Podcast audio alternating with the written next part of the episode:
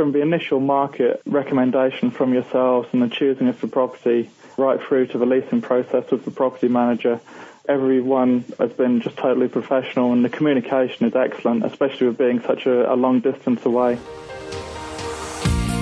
Welcome to the Creating Wealth Show with Jason Hartman. You're about to learn a new slant on investing, some exciting techniques, and fresh new approaches to the world's most historically proven asset class that will enable you to create more wealth and freedom than you ever thought possible. Jason is a genuine self made multimillionaire who's actually been there and done it. He's a successful investor, lender, developer, and entrepreneur who's owned properties in 11 states, had hundreds of of tenants and been involved in thousands of real estate transactions. This program will help you follow in Jason's footsteps on the road to your financial independence day. You really can do it.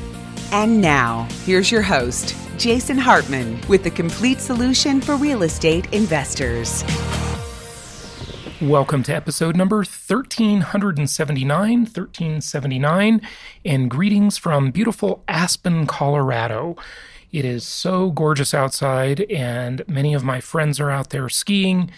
And I got sick on the way here. I guess uh, my body didn't like the temperature adjustment from a Caribbean cruise for the last eight days to uh, 19 hours at home in Florida, where it was kind of cold, and then coming to Colorado, which was well, even colder. It's like, uh, what's the temperature out here? It's, well, it's actually a, a, a toasty 25 degrees outside right now, but uh, it is uh, it is beautiful. Okay, so today we're going to talk about how to rock the recession.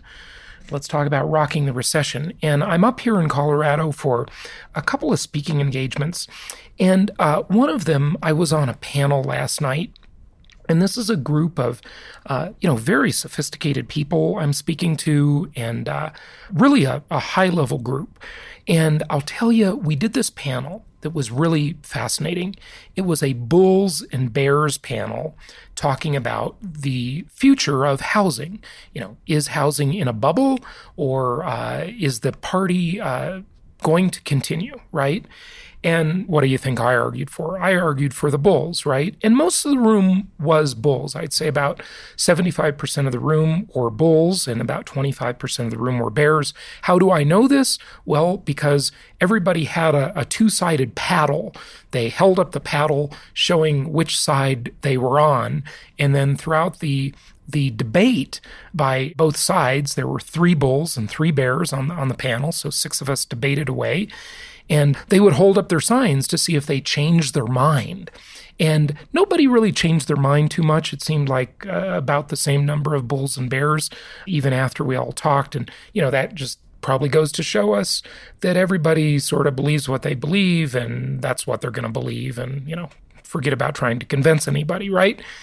Here's the thing I found very interesting. As people, we are amazingly good at deluding ourselves into things that aren't correct. Let me give you an example. And it's one of the things I called out to one of my opposing panelists. We kept talking about uh, multifamily housing and uh, apartments and how they're overpriced.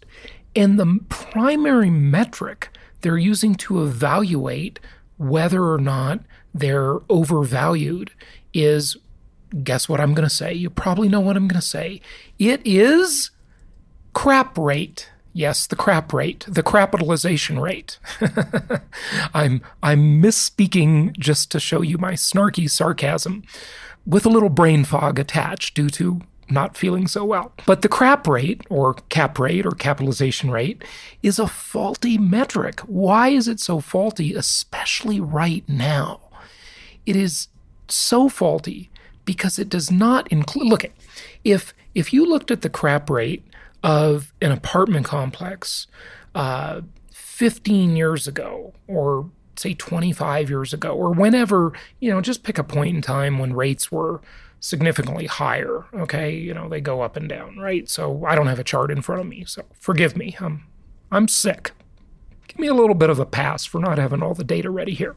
So, if you looked at a chart of interest rates and say you go back to when getting a mortgage on that apartment complex would cost you uh, 25% more than it would today. Now, I don't mean 25% interest, obviously. I just mean the rate would be 25% higher. Okay.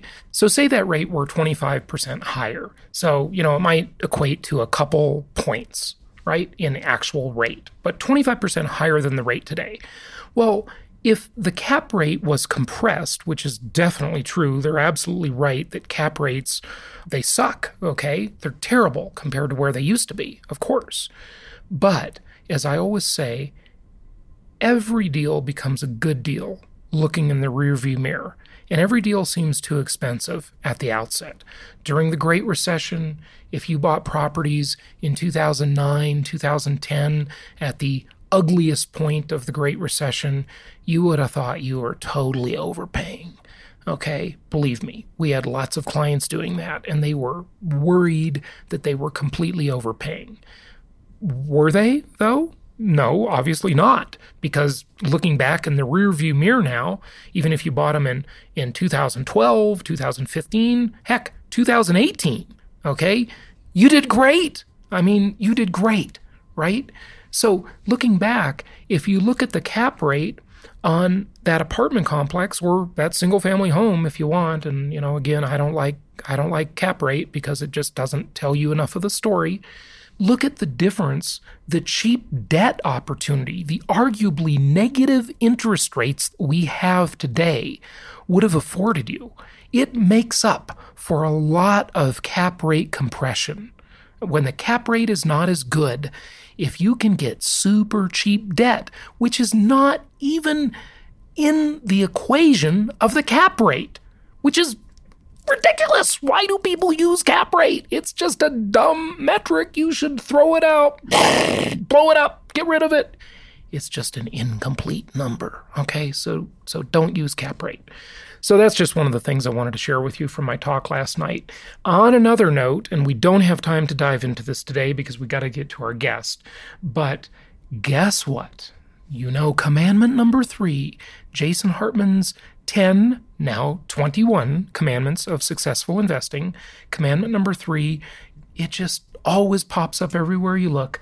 Well, I'm looking at an article right now that says, under suspicion of massive fraud, top U.S. landlord ordered to repay $63 million to investors. Robert Morgan ordered to pay $63 million back to allegedly defrauded investors. And this was the SEC, the Securities and Exchange Commission, otherwise known sometimes as the Scoundrels Encouragement Commission. because if they're a big Wall Street firm, heck, they're just going to offer that SEC investigator a job. Then suddenly that whole interest in reporting them will not be there anymore. But I guess these guys weren't smart enough to offer the SEC investigator a job. So uh, Robert Morgan is in trouble and has got to pay investors back $63 million. Now, what the article doesn't say is how much the investors actually lost. And I'll bet you dollars to donuts that it was a lot more than $63 million. It always is. The investors always get a pittance in return of what they lost. And they almost always lose the opportunity cost. Even if they get repaid their original investment, the opportunity cost boop, evaporated. And here's what our friend Gomer Pyle has to say to that. Surprise, surprise, surprise! Surprise, surprise, surprise! Yep, you know, Commandment number three strikes again. Surprise, surprise, surprise. Okay, without any further ado, let's get to our guest today. Be sure to check out jasonhartman.com for the latest properties and reach out to one of our investment counselors so they can help you be a direct investor so you don't become the next victim of fraud in some sort of fund or syndication or scheme or something like that. All right, commandment number three thou shalt maintain control. Here is our guest, and let's talk about rocking the recession. It's my pleasure to welcome Jonathan Slain to the show. He coaches high growth leadership teams across the United States. to implement the Entrepreneurial Operating System, otherwise known as EOS. And, and there's a, uh, a well known book entitled Traction, which I have read and I'm a fan of. He uh, is also the founder, I believe, of a website with a great name recession.com. How do you like that? He's author of Rock the Recession How Successful Leaders Prepare for and Thrive During and Create Wealth During and After Downturns. I think I messed up that subtitle a little bit, but you get the idea. Jonathan, welcome. How you doing? Let's rock. Thanks for having me, Jason. Sounds good. So, people are out there saying, Will there be a recession? And I say to them, there will definitely be a recession. One is always coming. The only question is when, how deep, what will it start with, what type, what flavor of recession will it be? But it's definitely coming, folks. Okay, let's put that idea to bed. There's definitely a recession on the way. Uh, exactly when, we don't know. But how can we prepare for a recession, not just in terms of battening down the hatches? And you know being defensive but as a famous football coach once said the best defense is a good offense you know how can we grow during a recession the first thing is that I don't think we're just talking about economic recessions. So if you're an investor and your largest investment goes sideways, then you're in a recession regardless of what's going on in the economy. Mm-hmm. If you're doing a deal and you find out that one of your partners embezzled $50,000 from you or a million bucks from you, that's going to put you and your investment in a recession. And so a lot of these things, or if there's a regulatory change, like has happened in many uh, states recently, you could be in a recession agnostic of anything going on in the greater economy. And so I, I, I gotta I gotta ask you about that one. Are yeah. you are you referring to my former home state, the Socialist Republic of California, and their their crazy I mean, is California trying to commit suicide, or it's like nuts what they're doing? I mean, so I, I people, was, people have people have always said that, but I'm referring specifically to rent control and the new killing of the gig economy through AB5 regulation. That is nuts it's like just chase people out. You know, I mean, what were you talking about? Not California, I guess. Well, no, I was talking about California. It was a different regulation that recently passed the legislature outlawing single-use plastics. And so, for one of my clients uh, that's in that business, all of a sudden their entire business model will have to change. The whole point of Rock the Recession, though, is how could you take advantage of some of these regulatory changes if you were the one company that was really thinking about what you could do if that rule was ever to pass, if you could somehow leverage all the chaos that's created in order for that to be a big break for you. That's what the book is really about. I know that the common thing, Jason, is that for recessions, what you should do is you should cut overhead and yeah. you should cut expenses and you should fire people and just try to survive. Right. That book had already been written. My yeah. interest is a lot more in what would we need to do now as investors or business owners or entrepreneurs to be able to thrive in a recession since mm-hmm. those opportunities only come around once every seven years. And in fact, we haven't had one in a little bit over a decade now. I so know. I think we're, we're getting I, right. I miss it. You know, I love me a good recession. you know, there's a lot of opportunity in recessions. And, you know, as a little aside, and I've said this often, and I think you'll be interested in this idea, is that I think a booming economy is really bad for human character. Everybody stops appreciating their customers they stop appreciating, they just stop being grateful. It's all too easy. And all these like sleazy people come out of the woodwork and you know it's just yeah you know a recession is a cleansing in a way right it cleans out the bad apples to some it's extent it's like the it's yeah. like the forest fire for the economy it, it, yeah a forest fire is good you need them every once in a while because they create a lot of new like mineral deposits and you know just cleans things up. Yeah. And I think we are, what I'm seeing is a lot of complacency. Mm-hmm. And a lot of, I'm guessing a lot of our audience may have started their business, may have started investing within the last decade. That means they've never actually even been through a recession. Yeah. And yeah. so for us, it's like, what could we do now if we've never had that experience to get ready so that we could be looking forward to it so that we could pounce when it actually gets here? Right. And, you know, you are so right. I remember years ago when I was in the traditional real estate business, you know, I was always pretty willing to spend money to grow. I've never been too terribly conservative or cheap about that. And when you spend into a recession, that's when you really can increase your market share because there's this vacuum where your competitors are just sitting on the sidelines, doing everything you said, cutting uh, expenses, letting people go, et cetera, et cetera. And so that's powerful. On that point, though, Jason, what I wanted to say is that one of the stories I, I had uh, the chance to interview Christie Hefner in the book, and she was I, I met her. Yeah, yeah. Yep. So Hugh's daughter, and what she was telling me is that you're exactly right. When it comes to spending in a recession, that's what Playboy was thinking about in the Great Recession. Was that for every dollar they could spend on marketing, mm-hmm. they knew they would get a bigger ROI. And I know that that's the podcast that we're on because people paradoxically spend less in recessions on marketing. They start to cut back there, even though everybody cuts back. And so, if you do have the guts, the intestinal fortitude to spend more on marketing in a recession, you'll get a much bigger ROI. Those dollars go further, there's less competition, and so you can build market share.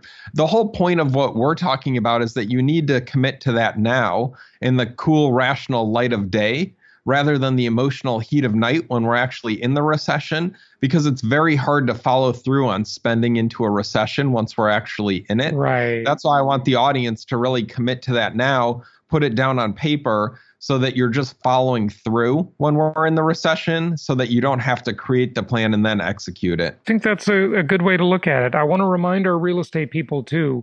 I know there's a lot of people doing good stuff with Airbnb properties right now. But Airbnb has never been through a recession. you know, every year of that company's existence has been an upswing in the economy. So, just a word of caution.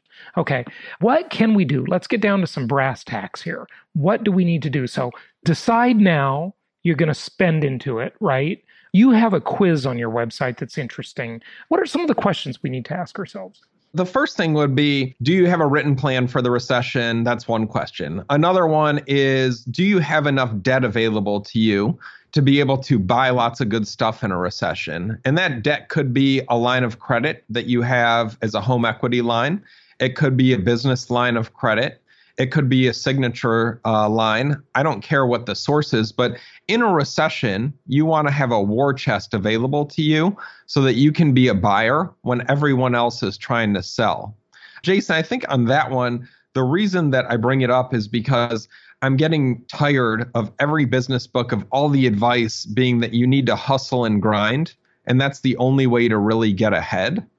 Uh, really, there's an opportunity that if you can just have a war chest of money, and if you're in a good buying environment, then investing in real estate all of a sudden gets a lot easier if you have access to capital. But without it, then you're not going to be able to make any moves. And so that's one of the questions.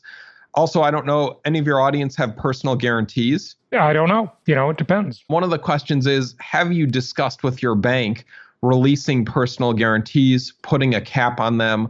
Or extinguishing them altogether.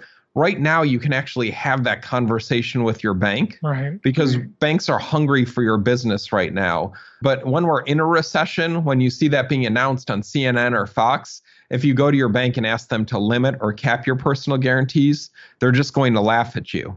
And so, again, that would be one of the things I'd be looking at is what are the opportunities to limit um, your personal exposure.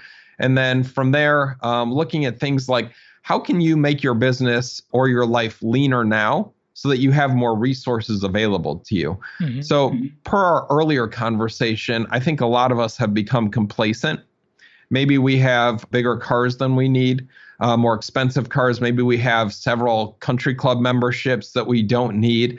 If you could take 10% of your overhead or 10% of your personal expenses and use this as a wake up call to trim that fat, and to start putting that extra 10% into savings, then by the time that we're actually in a recession, you should have a nice pot of money to be able to go out there and buy and really get great deals. Mm-hmm. Okay, good. What about, I think you've addressed it to some extent, but, you know, maybe any other words on the psychology of dealing with oneself?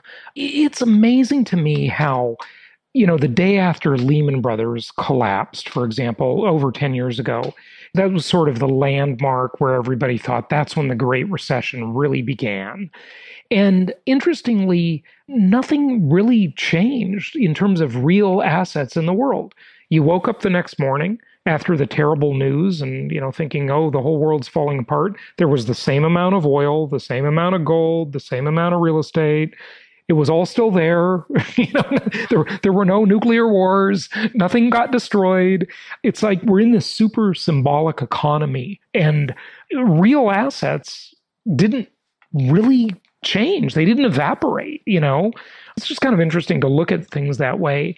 But uh, yeah what are your thoughts well, we're human. So, again, I always prefer that we make decisions when we're rational, when we're thinking in a logical uh, way, instead of when we're emotional. So, from personal experience, part of my issue in the Great Recession was that I borrowed money from my mother in law in order to survive the Great Recession, in part because I didn't have a plan going into it.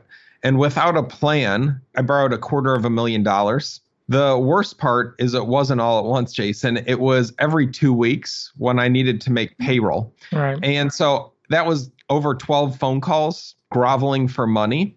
And that was because I was in the thick of it without a plan. If the audience is listening and can somehow get ahead of that and commit on paper to what the maximum amount is that they would be willing to borrow or to what they're going to do in terms of investing more in a recession, then they can look back on that and have that bedrock figured out now. Mm-hmm. But if you don't have it, it's going to feel like you're trying to change the wheel on a car going down the highway at 70 miles an hour. Right. A lot more difficult than when it's standing still.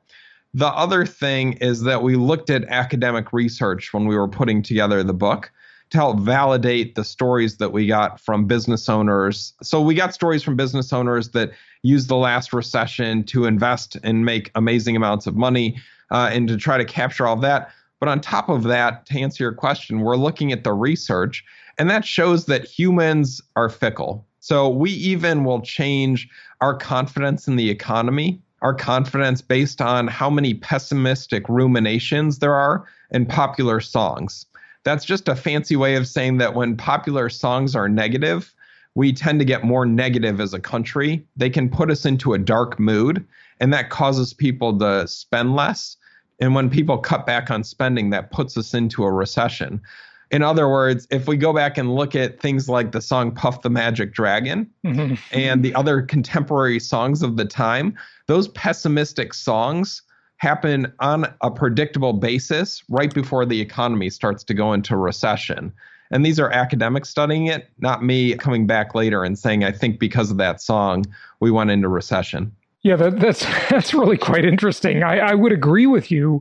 One of the Rothschilds years ago, uh, you know, sort of the, considered to be the founders of the central banking system around the world, said, uh, you know, let me control the money supply, and I care not who not makes the laws. I would argue, let me control the music and I care not who makes the laws or even controls the money supply because the music's pretty powerful. Obviously, it's led to the many music revolutions. Puts us into yeah. it puts us into a mood. Yeah, sure. And I think in the U.S. we definitely have a mood. So I'm always trying to think about what is our mood right now as a country and where are we going. I do think that in later 2020 with the big election coming up, that I don't know if we're going to have a full blown recession. I do think that we'll have an event of some kind. In other words, I think that with the uncertainty surrounding the election, that we'll probably see a cutback in consumer spending. We'll probably see a cutback in what businesses are willing to invest. And when those two things cut back, it tends to lead us to a downturn and maybe even a full blown recession. Mm-hmm. I do think, though, that if people are listening to us soon enough, that there is still time to be able to start saving up that war chest, making sure that you have your line of credit in place, making sure that you have access to capital so that you can go on a spending spree mm-hmm. uh, when we do get into the next downturn. You know, I want to make sure people understand that because you and I agree on this, and your advice and my advice is counterintuitive to many, but our advice is better, frankly, and that is borrow before the recession. Have the money out of your properties in advance because during a recession, refinancing them will be difficult. So get control of that equity now before you need it. You know, there's that old saying, you know, the banker never loans money to you when you actually need it. They only loan it when you don't really need it. and uh, so I think that's a really, really interesting point. Who are your customers and clients? I mean, obviously, you know, people read your book and so forth.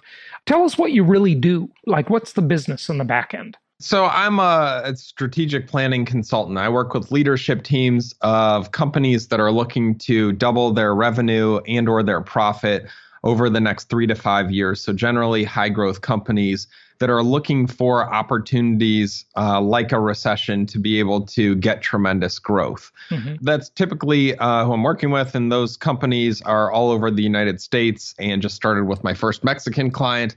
But looking at those, it's not the typical strategic planning. It's more looking at if we've already done the things to start to get our business in order, to start to have a repeatable business. Now, how can we take it to the next level? How can we really break through? And what does that look like? So it's the more creative ways for us to grow a business from 5 to 10 million or 10 to 25 or 25 to 100 what do those situations tend to look like and how can we make that happen can you share a couple uh, anecdotes of those ideas with us a lot of the times it may be that you're doing something that's really weird. So, for a construction company, what does it look like if you invest heavily in your IT department? So, for most contractors, it's just about building something. But if you can go from building a building to providing a service, like uh, helping the buildings that you build be more energy efficient, then you've really created intellectual property that adds a lot of value for the people that you're building the building for. And so it becomes less of a transaction and more of a, an intellectual property service. And so for all of the audience out there, how can you take whatever you're doing and make it less of a commodity? You want to get out of being the same as all your competitors, but a little bit cheaper or a little bit more valuable to making it so that your competition is just irrelevant. Like, what do you need to do to your business to make the competition irrelevant? Because you're the only place on the planet that they can get what you have.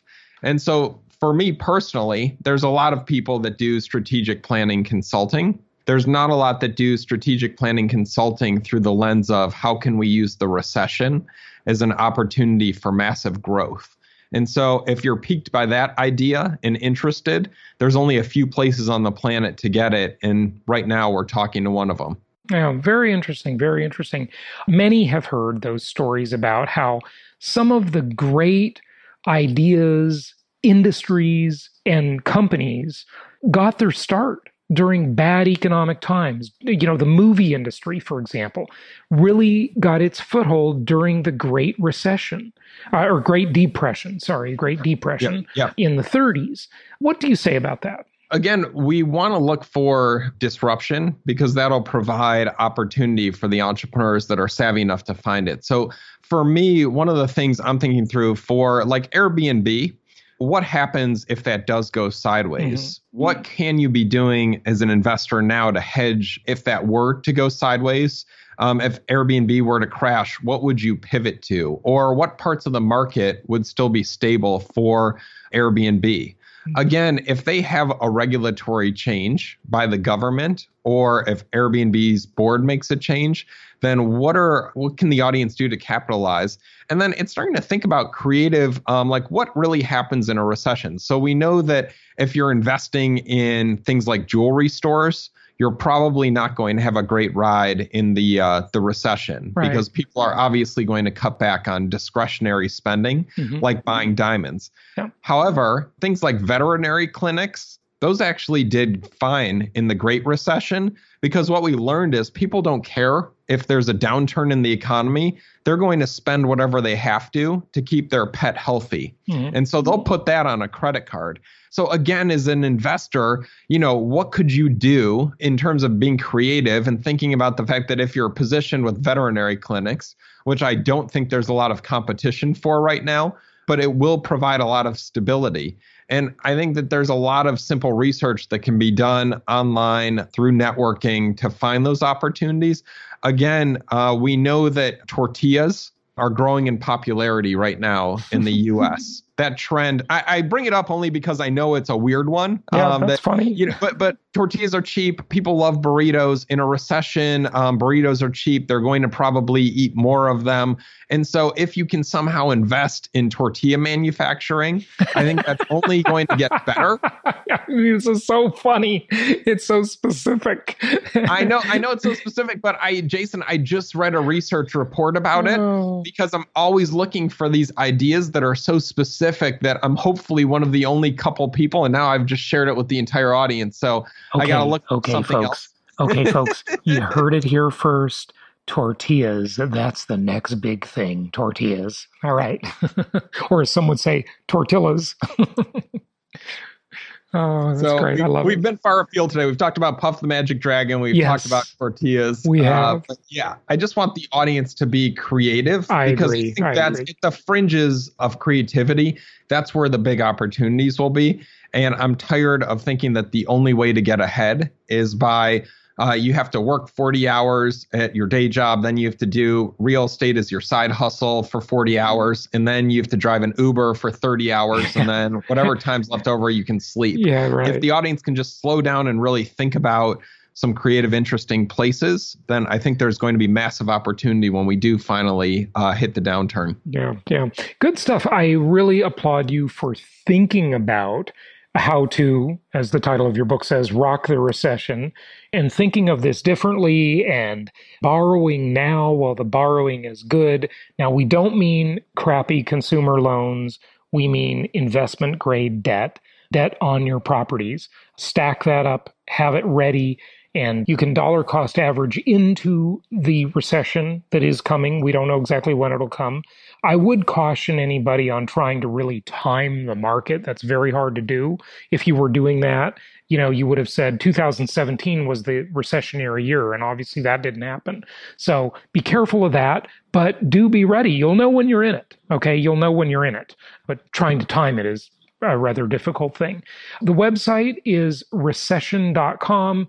Uh, the book is available in all the usual places. Rock the Recession. Jonathan, any final words to wrap it up for us? It's really for the audience just understanding that I know that when times are so good, consumer confidence is at record highs, unemployment's at record lows. I know that uh, nobody wants to think about the next downturn again, it's not about preparing so that you can survive it. It's about if you're one of the few that can spend some time now getting ready for it, then you'll be able to crush the next crash. You'll be able to dominate the downturn. You'll be able to rock the recession. But now is the time when you have to get ahead of it because once they're announcing it on the national news, everybody's going to rush into the market with cash to start making uh, deals, and then you'll be too late. So again, it's spend some time now getting ready, and you can be a hero um, when we do hit the next recession. Jonathan, thanks for joining us. All right, rock on. Thanks for having me, Jason. Thank you so much for listening. Please be sure to subscribe so that you don't miss any episodes. Be sure to check out the show's specific website and our general website, hartmanmedia.com, for appropriate disclaimers and terms of service. Remember that guest opinions are their own, and if you require specific legal or tax advice or advice in any other specialized area, please consult an appropriate professional. And we also very much appreciate you reviewing the show. Please go to iTunes or Stitcher Radio or whatever platform you're using and write a review for the show. We would very much appreciate that. And be sure to make it official and subscribe so you do not miss any episodes. We look forward to seeing you on the next episode.